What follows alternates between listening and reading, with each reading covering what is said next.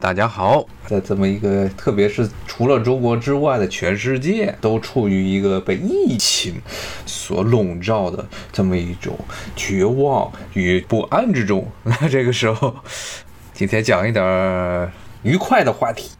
讲吃的。咱们就结合一些有趣的新闻来讲讲吃的。咱们首先，比如说呢。最近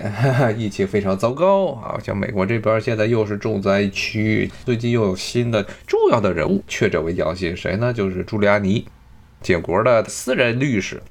他以前有一个很重要的职务，如果呢大家对当年九幺幺有印象的话，都知道当时九幺幺的时候啊，纽约的市长就是朱利安尼，他是一个意大利裔。从他的名字就可以看出来，朱利安尼其实就是朱利安 （Julian） 的一个意大利语的拼法，英语的拼法，他的姓儿叫做 G I U L I A N I，这个 G I U 就是意大利语里对 J，就是英语中 J 这个字母的一个拼法。比如说，包括以前还有什么乔瓦尼，Giovanni。Giovanni 是这个约翰 John 的他的一个意大利语的拼法，这意大利人叫乔瓦尼的这就太多了啊。咱们不说朱利安尼，咱们说说纽约。纽约呢，就像朱利安尼这样的人，他是个意大利裔。纽约是一个各种各样鱼龙混杂。最早期的时候，在十九世纪末二十世纪初的时候，几乎所有的从美国东海登陆的所有的移民都得从纽约走啊，因为纽约那个地方有一个爱丽丝岛，它那个岛上是所有的移民坐船来到美国都要在那个岛上首先进行体检，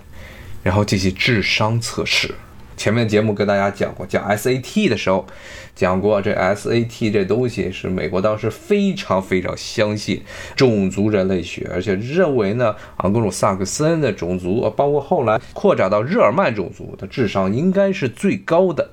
所以呢，美国当时是对所有的移民都要搞智商测试，所有的这些手续办完之后，移民从岛上出来就进到了纽约。所以纽约是当时美国啊，种族多样性可以说啊，主要是欧洲的种族多一些，还有地中海地区的一些种族，这种族多样性最为复杂多元的这么一个城市。那么这个结果就是各地的移民啊，给纽约带来了各种各样著名的一些食物，街头的食物，其中的有些食物现在也成了美国基本上家喻户晓的这种小吃。当然最著名的。最著名的当然还是意大利的披萨饼，这是意大利人在十九世纪后半叶，特别是意大利统一之后，大批的南意大利，特别是西西里岛和那不勒斯这些地区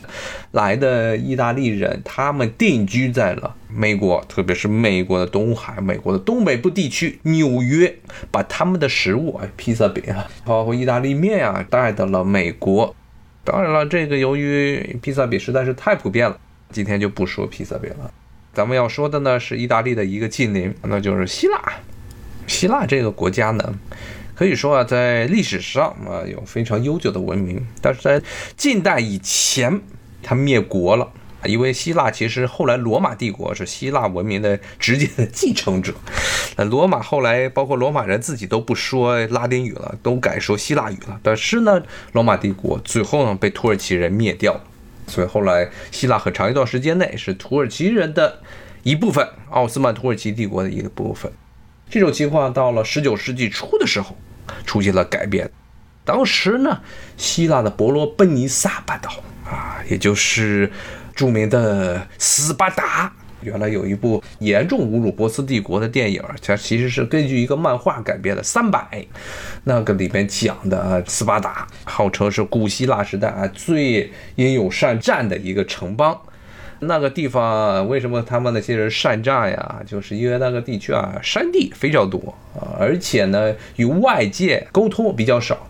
它与这个希腊北边巴尔干半岛北边那些地区啊，只有一条科林斯地峡相通，其他地区基本上处于一个半独立状态。所以这个地区啊，一直都不太听土耳其的管理。后来闹事儿了，闹事儿之后呢，土耳其去镇压，结果呢，英国、法国跟土耳其杠上了，特别是英国啊，他名义上打的旗号说是希腊文明是欧洲文明的祖先，然后希腊呢，后来一八二零年的时候。在英国的支持下，从土耳其奥斯曼土耳其帝国独立了。但是当时独立的时候，整个希腊是一贫如洗。他们独立的这片地区啊，伯罗奔尼撒半岛啊，是希腊整个希腊文明圈中最穷的一部分地区啊。除了有一些农田，就剩下山地了，然后只有牧羊人。你看这个希腊神话中经常讲到女神啊，跟这些牧羊的俊美的青年们乱搞。迪安娜呀，月神迪安娜，或者叫阿特弥迪斯，他就经常跟这些牧羊人、牧羊的年轻人乱搞。然后包括了美神，著名的喜欢给自己老公啊，火神赫法斯托斯戴绿帽的这个美神阿弗洛狄特，或者在拉丁语中是维纳斯，也是啊，天天就去找这些年轻的牧羊人。这些牧羊人大部分都是在伯罗奔尼撒半岛，伯罗奔尼撒这一带啊，他独立希腊独立的时候。还不包括现在希腊北部的很多地区，像现在的塞萨利诺基，这是现在希腊第二大城市。希腊北部马其顿那一带的城市都没有，当然还在土耳其境内。所以这个希腊独立的时候啊，穷的真是叮当响，一贫如洗，什么都没有。所以后来有大批的这些希腊人。穷啊啊！原来呢，他们这希腊人在奥斯曼土耳其帝国都是经商，然后很多的这些文员、文官啊，包括土耳其人统治基督教地区，都是用的希腊的官僚。而现在呢，这些希腊人独立出来了，反而没有在帝国的官僚体制中能有一席之地了，活不下去了。独立是独立了啊，是英国人捧着他们独立的，希腊人活不下去，怎么样？就来到了美国，就带来了很多的希腊的食物。所以，在美国的这种饮食文化中有大量的希腊元素。是因为有大批的希腊移民在十九世纪的时候来到美国，希腊人到了这个纽约之后啊，就带来了自己本民族的很多东西，吃的就带来了。所以现在呢，在美国基本上所有的城市，包括是卖披萨饼的店儿，包括三明治店儿，都必然有一些希腊的食物。其实最著名的就是 gyro，它其实那个词 g y r o gyro，它其实好像 g 是不发音的，它应该叫 iro，是什么东西呢？其实就是一个披萨饼。有点类似于咱们的那个烤馍，烤馍那样的那么一种饼，比烤馍要软一些。然后中间呢塞上，中间呢一般是塞上一些类似于咱们国内的这种土耳其烤肉，这么一个竖着、竖着垂直的这么一个铁杆，转炉烤，然后上里面塞上用牛肉和羊肉馅混合的这么一种肉馅儿。然后呢，把它插在这根铁篦子上啊，铁杆上，然后让整个铁篦子啊围着一圈的，一般是电烤箱来烤，围着一圈就是著名的土耳其垂直烤肉。它这个粘肉其实它用的肉啊，就是这种土耳其烤肉。一般是牛肉和羊肉混合馅，然后上火上去烤啊。那当然了，因为希腊人以前是受奥斯曼土耳其帝国他的控制，所以他的很多的饮食习惯跟土耳其人非常像，肉夹馍有点类似于肉夹馍，但是它的肉啊不是咱们的这种白腊肉，就是肉夹馍中的这种卤出来的肉啊，他们一般都是烤的，烤出来的肉馅儿，羊肉和牛肉的混合，然后呢可能再加些洋葱，加些洋葱，再加些生菜。还有加他们东地中海地区普遍吃的一种奶酪，叫 feta cheese，feta f e t a feta cheese，这个是在东地中海地区非常普遍的，特别是希腊人非常非常喜欢吃的一种奶酪。它是一种一般来说是绵羊奶啊，绵羊奶做的奶酪，然后呢里面是加了很多的盐，然后呢用橄榄油去腌腌制出来的这么一种奶酪，希腊人非常喜欢吃。其实炸肉粥的肉。其实就是土耳其烤肉的肉，跟土耳其烤肉的肉是完全一样。这个是希腊人的食物，gyro 啊或者叫 iro。那么后来就变成美国这边啊最常见的这么一种街头的快餐，所有的三明治店都有啊。你去哪儿？意大利店、汉堡包店有的时候都卖 gyro，各种各样的这些快餐铺啊全都是。所以这个是一个非常常见的食物。除了 i r 之外，还有一个也是希腊人跟美国这街头食物的贡献，就是 souvlaki。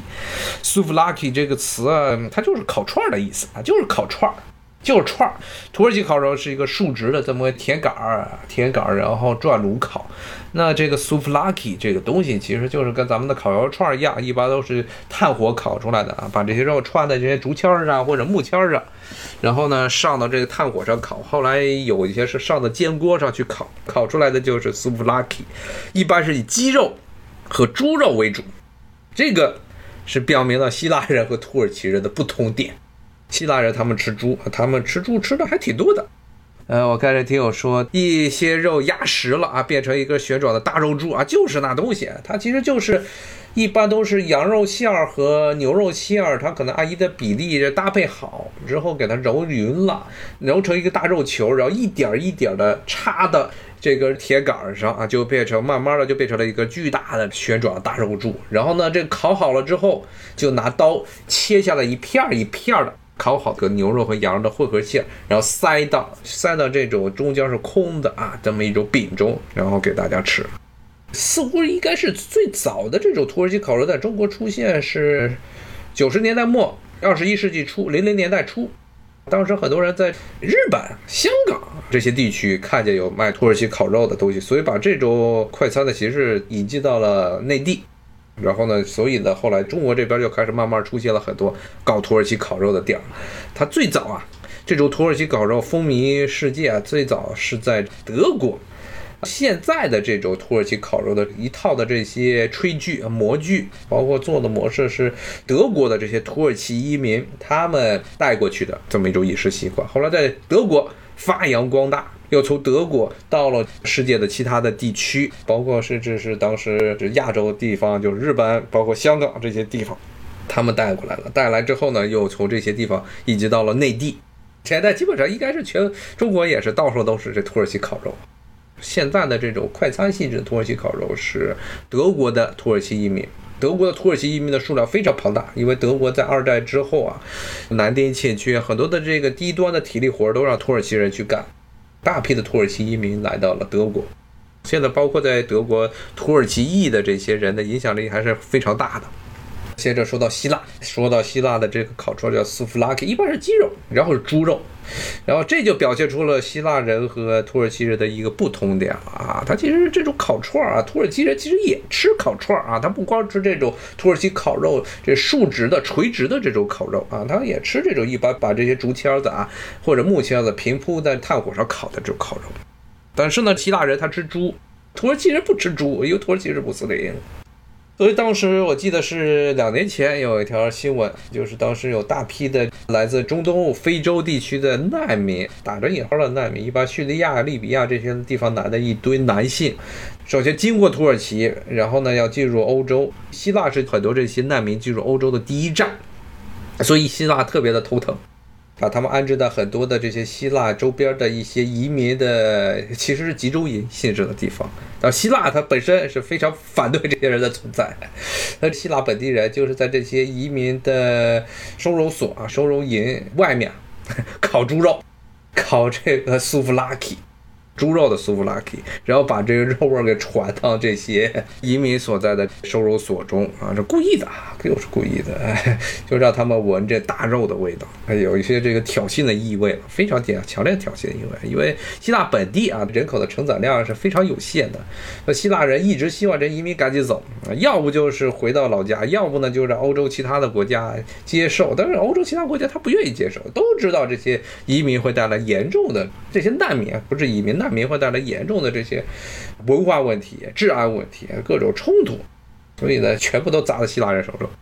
很多希腊人不高兴了，就在这些难民营外面去烤猪，烤猪肉的苏弗拉基吃。呃，我看这听友说是德国人制作啊，对，就是其实应该是德国的土耳其裔的德国人，他们制作的现代意义上的广泛使用的这种烤肉设备，垂直烤肉设备。穆斯林现在其实真的是在这欧洲地区是一个很大的一个问题。英国和法国呢是最早，他们有殖民地，像英国在印度有大批的殖民地，这些地区很多的穆斯林。法国也是，法国在北非那些殖民地，阿尔及利亚、西非呀这些地方有很多的穆斯林。最早是他们殖民地的人来到欧洲，然后后来呢，由于中东地区一直不稳定啊，不断的持续的有难民。陆陆续续的来的欧洲地区，现在应该是还是法国的穆斯林的人数最多，然后可能是德国，然后是英国，这个是现在欧洲穆斯林人口最多的三个国家，然后可能下面是什么这些零零左左的小国了，因为这几个国家相对来说啊，它的生活水准要比其他的欧洲国家高，所以这些难民他们来到了欧洲都是往这些地区跑。呃，我看这听友说，慢慢的欧洲穆斯林化，这个特别是在法国啊，这种趋势非常的明显。基本上成了一个趋势了啊，严重的趋势了。很多地区这个穆斯林的人口都占四分之一了。其实天主教本身呐，人家法国是个天主教国家，天主教本身是倡导多生的。就比如说美国这边，美国不是穆斯林化，美国是天主教化，美国是这个拉美化，现在非常严重。拉美裔其实也是一生生一窝，五六个都觉得少了。穆斯林其实一样，但是呢，这法国呢是个特殊的国家，法国是因为历次大革命，它的这些天主教传统基本上全给断了。特别是这个法国大革命，一七八九年开始的法国大革命，一个主要的革命的对象就是天主教会啊，以至于后来基本上有三十年的时间啊，天主教会基本上在法国瘫痪了。后来波拿巴拿破仑他倒台，倒台之后波旁王朝复辟。当时企图恢复这个天主教在法国的这个统治地位，当时呢，这种反对教会、反对教会对世俗的干预的这种理念，已经在法国啊深入人心了。所以后来天主教会一直都没有恢复到以前的那种显赫地位啊。也因为此，所以法国人呢，虽然这个国家名义上还是一个天主教国家。但是呢，它的世俗化程度非常高，非常高。所以这法国人对于天主教的很多的这些教规啊，这些梵蒂冈的那些要求啊，都是置若罔闻啊。这个是法国确实是一个特例啊，它与这个美国不太一样哈。美国是一个宗教传统是非常浓厚，美国没有经历过真正意义上的革命，法国是经历过这种血雨腥风的，真的是文化上的一种翻天覆地的革命啊。当时包括拿破仑要求所有天主教。教会的这些教士必须去政府登记，然后由政府统一管理。呃，听友说拉美裔是西班牙、葡萄牙和当地土著，分为好几种。之前好像和大家讲过，其实拉美裔它也是这么一个金字塔型的社会阶级，是一个金字塔，看你的这个血统的金字塔。最上层、最上层的那一批人是半岛人，伊比利亚半岛人，就是西班牙和葡萄牙所在的这个伊比利亚半岛这批人。很多是当年的这些西班牙帝国或者葡萄牙帝国的一些殖民官僚或者大地主，他们来到了新大陆。来到新大陆之后呢，这批人不跟当地土著混杂的，这些伊比利亚半岛人，他们自己内部互相通婚，就形成了一个所谓的蓝血贵族阶级。蓝血为什么蓝血啊？因为这些白人嘛，他们是纯血的白人，所以呢，这个皮肤稍微比较白，白呢静脉比较容易被辨别出来，就皮下的这静脉是蓝色的，表面的颜色是蓝色的，所以他们这些纯种的白人，在整个拉美地区纯种的白人就叫做蓝血啊，蓝血贵族。西班牙和葡萄牙都属于伊比利亚半岛，在这巴西就指的是以前的葡萄牙贵族或者葡萄牙的这些官僚，还有葡萄牙大地主。他们自己内部通婚，不与底下的这些平民，还有呢，包括这些土著。除了这个之外呢，就是所谓的克里奥人，一般在美国这边叫克里奥，在西班牙和葡萄牙的地方叫克里罗，是一个意思啊。这指的是什么呢？就指的是从伊比利亚半岛上来的很多，一般是比较穷的这些白人啊。他们来到了新大陆，然后和新大陆的地区的土著通婚，形成了这么一个独特的啊这么一些人群啊，克里罗或者克里奥人。拉美地区啊，绝大部分国家占绝对多数的是这么一批人，混血种。白人和当地土著的混血，一般都是下层白人，下层白人，因为他们没有钱，不可能跟这些蓝血人通婚，所以他们一般都找当地土著，一般都是一个白人男性和一个土著女婿结婚生出来的孩子是这样。在墨西哥，在巴西，包括什么哥伦比亚。什么委内瑞拉，你就看大部分的这些地区的人口都是这样。比如说像查韦斯，像原来的委内瑞拉的总统查韦斯，前几年因为癌症去世的查韦斯，他就是带有比较浓厚的这种混血血统的，非常非常典型的这么一个混血人，克里奥人、克里罗人，有一些白人的面貌、高加索的面貌，但是又有一些当地土著的面貌。他的这个土著的血统还比较多，查韦斯的土著血统比较多。在整个拉美的啊，整个社会其实，在最底层的是土著，纯血的土著，纯血的土著啊，在拉美地区啊也比较少了啊，主要是什么秘鲁啊、玻利维亚，包括墨西哥的一些山区，中美洲的一些山区中这一类的纯血土著还是存在的。现在都是关注美国这边的党派更迭。但是呢，其实呢，建议啊，大家可以去关心一下十月份的很多新闻报道。但是一个很重要的一个事情，就是南美发生了一次很重要的这么一次的政治运动，是什么呢？就是在玻利维亚。玻利维亚呢，之前节目也跟大家讲过，这个国家是个内陆国，非常穷，自然资源非常丰富。然后呢，最近呢，他们那地方有很多锂矿。而锂矿是这个锂电池 最重要的生产原料，所以前一段时间啊，大概是一年半以前，玻利维亚的土著总统是一个纯选的土著总统莫拉雷斯，他是一个左派，他是坚持的是要这些国家资源国有化，但是呢，由于现在呢这锂电池成了一个热门的，这么一种未来的所谓的新能源、新的汽车的发展模式，所以呢，在美国这边儿。有一些自然资源的财阀，他们就贿赂贿赂了玻利维亚的军队，然后呢，要把这个莫拉雷斯给推翻。所以后来玻利维亚就出现了一次军事政变，因为莫拉雷斯他本人是反对自然资源私有化的。那这样的话，这些美国这些企业挣不了钱，所以他们就收买军队，让军队把这个莫拉雷斯给推翻了。莫拉雷斯流亡海外啊，现在去了墨西哥吧，因为墨西哥现在也是左派执政，军政府推翻之后呢，他要假期现在要来一次，要搞这么一次大选，就是在十月份。结果呢，军队啊追出来的候选人，他名义上胜选了，但是很快的这场大选后来变成了全民的游行。玻利维亚是一个土著占绝对优势，百分之九十以上的人都是土著。以前在莫拉雷斯这个土著总统上台之前，玻利维亚的整个政权都是那么一小撮占人口比例可能不到百分之一的这批蓝血人，这些所谓的纯种白人，他们控制的政权。所以对于土著来说是极为反感，他们认为这些白人纯血白人是外来户。然后呢，这个军政府呢，现在呢又是要跟着美国走。出卖国家的这些资源啊，虽然资源非常丰富，但是玻利维亚是一个整个南美地区最穷的国家。原因就是因为以前在莫拉斯上台之前，这种私有化导致了所有的资源啊都是被这些大型的跨国企业所攫取。所以这次军政府他想重蹈以前的覆辙，回到莫拉雷斯之前那种啊一小撮这些白人。统治整个国家，然后把整个国家的自然资源全卖给美国的这种模式，结果呢，造成了严重的政治事故。当时这场大选后来变成了全民的游行，军队控制不住了，结果最后被迫的屈服啊，被迫屈服。结果现在上来的新的这个总统是支持原来莫拉雷斯的政策的啊。这件事情说明了什么呢？其实就是，包括这个美国自认为自己的后院啊，后院这种玻利维亚这些地区。它可以有颠覆政府的实力，但是呢，其实，在整个拉美地区啊，反美的情绪是非常非常浓厚的，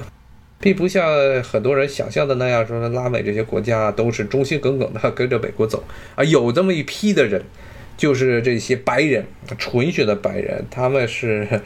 很多的这些纯血白人，原来是统治阶级，然后呢，他们愿意把自己的利益和美国绑在一块儿，包括这一次的美国这边著名的战场中，佛罗里达都是投了建国的票啊，原因就是这边有很多的这拉美裔，是古巴裔和委内瑞拉裔，而且可以给大家打保票，这帮这拉美裔肯定都是纯血白人，都是以前这个在古巴。社会主义革命，包括委内瑞拉查韦斯上台，包括后来马杜罗上台之后被撵走了这么一批原来的社会的最上层的精英阶层、白人阶层，他们极为痛恨左派，他们定居在迈阿密这一带。后来佛罗里达投票的时候，他们都投了这建国。接着回到玻利维亚，那玻利维亚这一次的非常声势浩大，这都是全民游行，全民游行，因为这玻利维亚百分之九十以上都是土著，对于美国这些财阀出面去收买当地军队的这么一种做法，痛恨，极为痛恨，最后导致了现在被迫军队屈服，哈，上来了这么一个支持莫拉雷斯政策的这么一个新的总统啊，那这个其实反映的就是整个拉美地区啊，有很多的国家是对于这美国的。感觉不是很好，包括美国近邻墨西哥，墨西哥人啊，真的是被美国折腾的最惨的一个拉美国家。墨西哥之所以现在毒枭遍地，就是因为美国的一系列的和墨西哥的贸易政策啊，最后导致的结果。所以墨西哥现在好像对美国的这个好感，前几天我看做的民调，对于美国的好感只有百分之三十，对于出国的好感是百分之五十。墨西哥人对于中国的好感度甚至是高于美国，高的还挺多的。包括现在他们的这个总统，现在墨西哥的总统也是一个左派啊，非常。非常反感美国，尤其是这个建国上来这几年，把墨西哥真的折腾的特别惨。莫拉雷斯苏顺逃到这个墨西哥也是这个原因。而且这个，因为美国对于这些拉美地区都是各国都在折腾啊，你从这墨西哥呀、委内瑞拉呀、哥伦比亚呀、什么智利呀、这玻利维亚呀、什么厄瓜多尔呀、萨尔瓦多呀、危地马拉呀、古巴呀，真的是折腾了一个遍，所以这些地区都非常反感，都有非常强烈的这种反美的情绪。加上呢，美国又是所谓的自由资本主义的这么一个大本营，所以这些拉美地区确实是左派的力量还是非常的可观的。开天我说拉美裔是这两类人，其实三类嘛，三类可以说是纯血白人、混血白人或者混血人，其实不能叫混血白人，混血种，还有这土著，差不多这三类。墨西哥这种国家，委内瑞拉这种国家是混血占了优势，包括巴西。巴西比较复杂，巴西更复杂，因为巴西是种植园经济，巴西的黑人的数目非常庞大。你看巴西踢球的很多都是黑人，黑人和克里奥人这些混血人的混血种，像罗纳尔多、小罗，小罗是黑人的血统比较多一点，这个老罗、肥罗是典型的是黑人和克里奥人的一个混血。巴西是比较特殊，因为巴西是种植园经济，所以它当地不光是有土著、有白人、有土著和白人的混血种，还有呢黑人，有纯血的黑人，还有黑人和白人、黑人和土著、黑人和克里奥这种白人和土著的混血种的混血种。巴西是个非常复杂的例子，它跟别的这些拉美国家不一样，土著不一定啊，每一个地区都不一样，像墨西哥。它的土著的这语言就非常的复杂，包括以前最早的阿兹台克啊，阿兹台克地方就叫纳塔哈，纳塔哈语系是在现在的墨西哥中部地区，墨西哥的南部地区是有大批的玛雅人，一般说的印第安人实际上指的是整个拉美地区的土著，统称叫印第安人。黑人种，黑人种在巴西非常多，你说巴西原来都是种植园，大批的甘蔗种植园。一个巴西的电视剧吧，电视连续剧里面讲巴西女奴的故事。它其实就是因为当时巴西的经济情况跟美国南北战争时候美国南方的情况非常像，是一种种植园经济，雇佣了大批的黑奴在当地种甘蔗，然后种棉花啊。所以呢，巴西的人口中黑人的比例非常大，其他拉美国家都没有巴西高。这个整个拉美地区白人的比例最高的是阿根廷和乌拉圭，阿根廷在百分之九十以上，乌拉圭在百分之九十五以上。这些地区因为本身的本地的土著的人数比较少。肯定有说玛雅的阿兹台克人活下来了啊，帝国灭亡了。玛雅人他跟北美地区啊，就是美国这边的印第安人不一样，在拉美地区，它的人口的数目，因为像玛雅呀、阿兹台克呀，包括南美的印加呀这些地区的人，其实已经进入了这么一种文明社会，不再是部落时代了啊，他们进入了一个有国家、有这个社会组织的这么一种定居的生活的形态啊，所以这个人口是非常庞大的。欧洲人带来了天花。啊，鼠疫，各种样的病毒，各种样的细菌，然后呢，又对这当地的人进行一波一波的屠杀。但是呢，土著的人数太多了，就杀不过来。包括天主教啊，相对而言，天主教比新教的国家杀人方面要仁慈一些。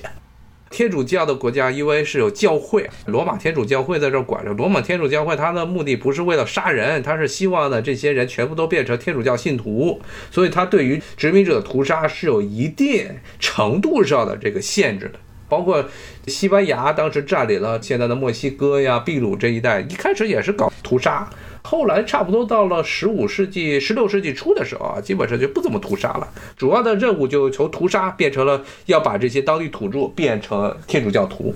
这么一个过程。因为天主教的影响，新教地区就惨了啊！新教地区，你像美国就是一个很标准的新教啊，新教地区啊，这些新教徒因为没有这种所谓天主教会的制约。他们是登陆这个地区，就是带着赤裸裸的种族灭绝观啊来到这个大陆的，所以杀印第安人杀的特别开心啊。美国、加拿大，包括最近在这惹事的澳大利亚，澳大利亚的杀那个。本地的土著呢，也杀的那是杀的非常的开心啊，可以说是跟美国不相上下。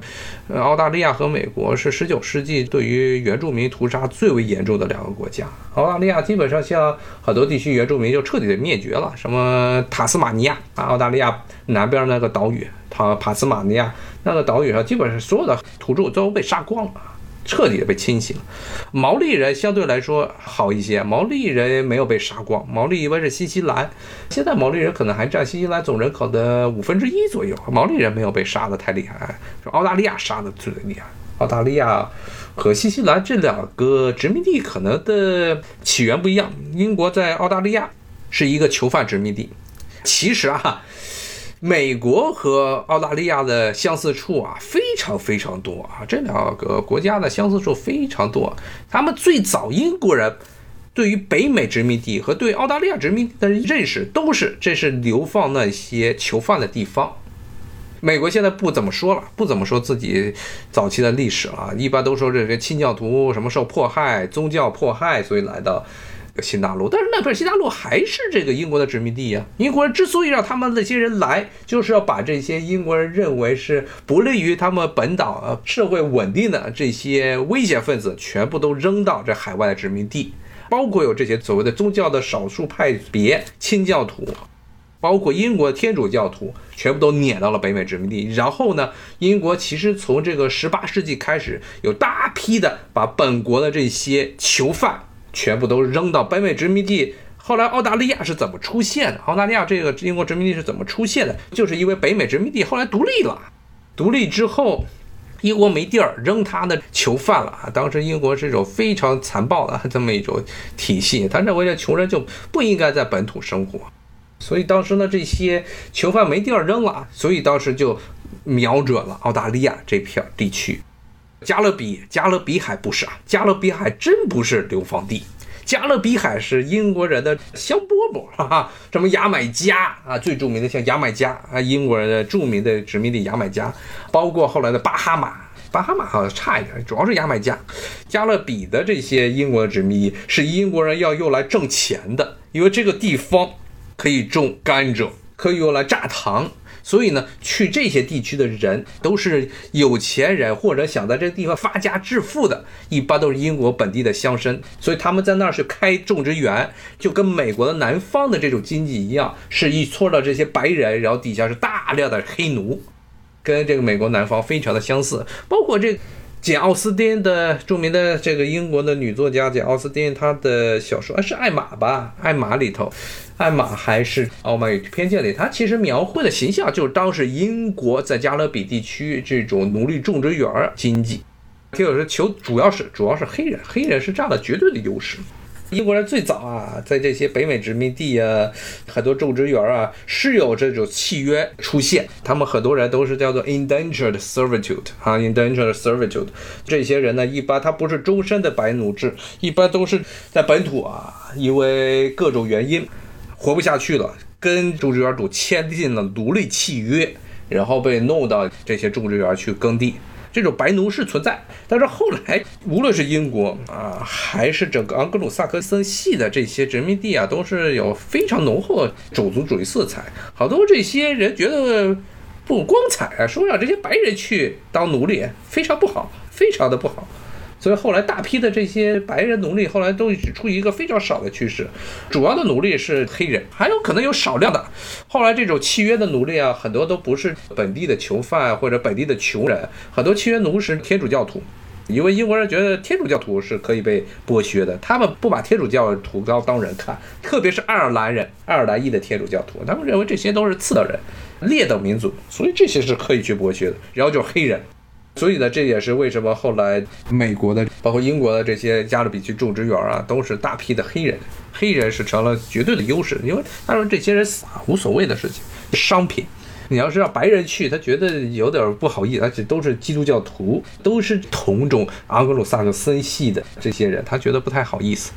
哎，今天怎么说吃的？最后说到这儿了，种植园了啊！咱们还是回到吃的。刚才讲了这个苏弗拉基和埃罗，希腊的食物。说完了希腊啊，咱们最后再说一说这个玻利维亚的食物吧。哈哈哈。既然说到玻利维亚，还别说玻利维亚，我还真的在环市这边发现了很多这些玻利维亚的餐馆。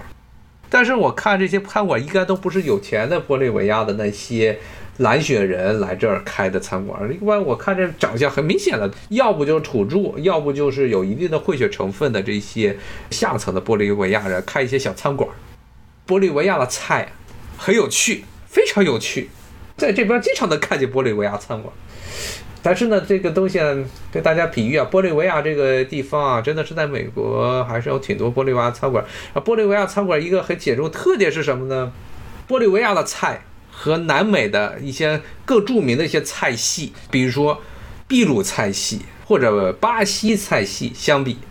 特别是个秘鲁菜，秘鲁菜可以说是南美地区菜系的一个典范啊！因为秘鲁原来自古啊，从这西班牙人占领之前，秘鲁就是整个南美地区最有文明的地方啊。玻利维亚菜和秘鲁菜之间的区别，有点像啥呢？就是像这个 川菜和这个西藏菜、藏菜之间的区别。那为什么这个意思呢？你可以很明显的感觉出，这个玻利维亚的菜是受了秘鲁菜的影响，用了很多秘鲁菜的调料，就跟你在这个藏餐中，其实这有了很多的藏餐，特别是现在的这些藏餐，很多的时候用很多的四川的调料啊，比如最著名的花椒，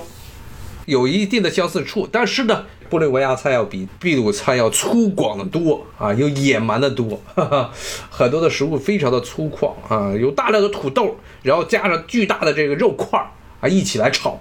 这典型的玻利维亚菜啊，土豆、火腿肠、洋葱、牛肉块儿，然后给你炒一大锅，它就叫做大肉菜，他们这东西就叫做大肉菜。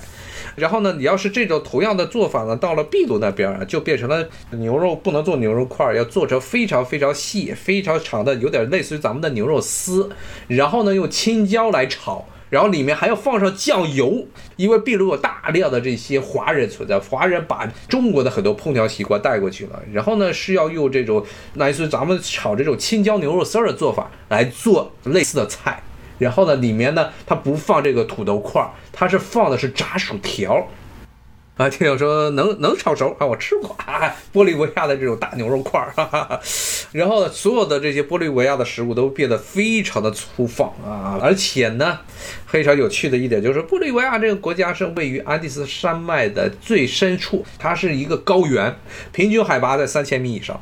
他们的这个首都，还有他们第二大城市的海拔应该是四千米以上，跟这个西藏很像啊，所以我觉得这玻利维亚餐就相当于南美地区的藏餐，有这么一种感觉，呃，非常非常明显的高原风啊，高原的风味啊，什么东西都是大块的啊，然后明显的是比它近邻的玻利维亚这一带要粗糙的多。我在华盛顿这边，我吃到了很多这种玻利维亚的牛肉块儿，巨型牛肉块儿。然后呢，还有呢，就是他们玻利维亚好多这些肉啊，牛肉，类似于牛排。但是南美地区啊，它不是像跟这个老婆呀、老公啊、男朋友啊、女朋友约会牛排馆这种西式牛排馆做的那种牛排，是典型的这种西欧式的做法、法国式的做法。它牛排比较厚，拼出来一块儿。剔骨牛排、肋眼牛排，或者是菲力牛排啊，那么一块比较厚的牛排。但是呢，在南美地区，包括拉美地区，他们对于牛排的认识不是这种厚重的牛排，它是一块非常薄的这么片牛肉片。但是呢，又没有到那个日本的这种吉野家那种薄牛肉片那么薄，是比较厚啊。但是呢，不会拿刀一戳就整个戳破了这种牛排。这是整个拉美地区非常常见的一种这做法，叫阿萨多。阿萨多其实就牛排的意思，西班牙语的牛排。但它这种牛排要比这种法式牛排要薄得多。这种牛排一般都是上铁板上去煎，铁板煎，然后呢，上面呢再撒一些，比如说这番茄，一般用番茄和其他的洋葱、辣椒调成的这个 salsa。但是呢，在玻利维亚这边，它也有牛排，它的牛排不是这么做，它牛排是怎么做的？它是拿面包屑裹了之后下油锅里去炸，炸的牛肉排。你炸牛排，有点像那个啥，有点像那种日式的那个炸猪排饭，有点那种感觉。但是呢，它日式的炸猪排饭的牛排还比较厚，玻利维亚式的这种炸牛排呀，牛肉片比较薄，非常薄一片啊，薄牛肉片。薄牛排比较好加工，然后呢比较好腌制。他们这些所有的牛排上锅煎之前都是先腌过的，所以容易入味儿，非常容易入味儿。一般这都是一股说不上来的味儿，而且呢，用各种腌料腌制之后就能把。肉本身如果不新鲜的时候，它那种腥味儿给带过去。因为新鲜的好的、最新鲜的这种牛排，你吃进去的时候只有肉的鲜味儿啊，没有这些各种血的腥味儿或者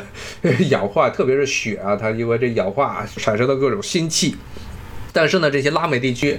普通人吃的这种牛排，因为它的肉质就不咋地啊哈，而且很多时候呢是不可能是给你做新鲜的屠宰的牛肉，所以一般都是有一定的味儿了，所以它必须得切成薄的，切成薄的之后腌制。包括玻利维亚这边，因为是整个拉美地区应该最穷的国家了啊，可能光是这个腌制，然后上铁板腌都不行，所以它得裹着面包屑炸，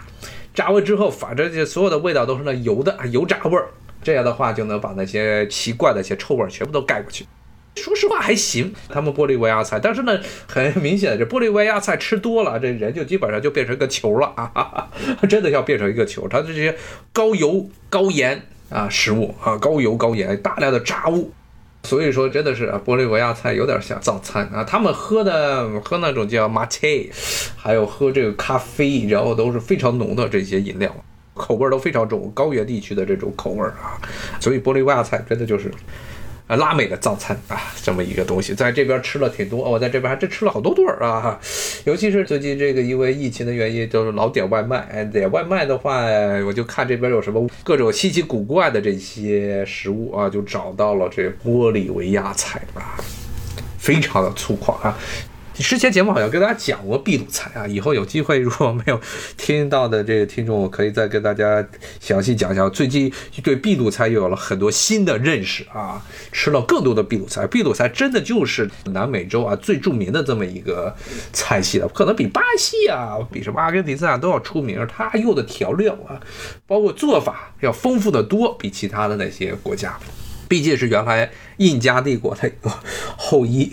这么文明古国吧，算是南美洲最有文明的一个国家之一啊，所以它的菜系真的比较丰富。咱们下回再说啊，有机会咱们再聊啊。今天差不多就到这了，谢谢大家，拜拜。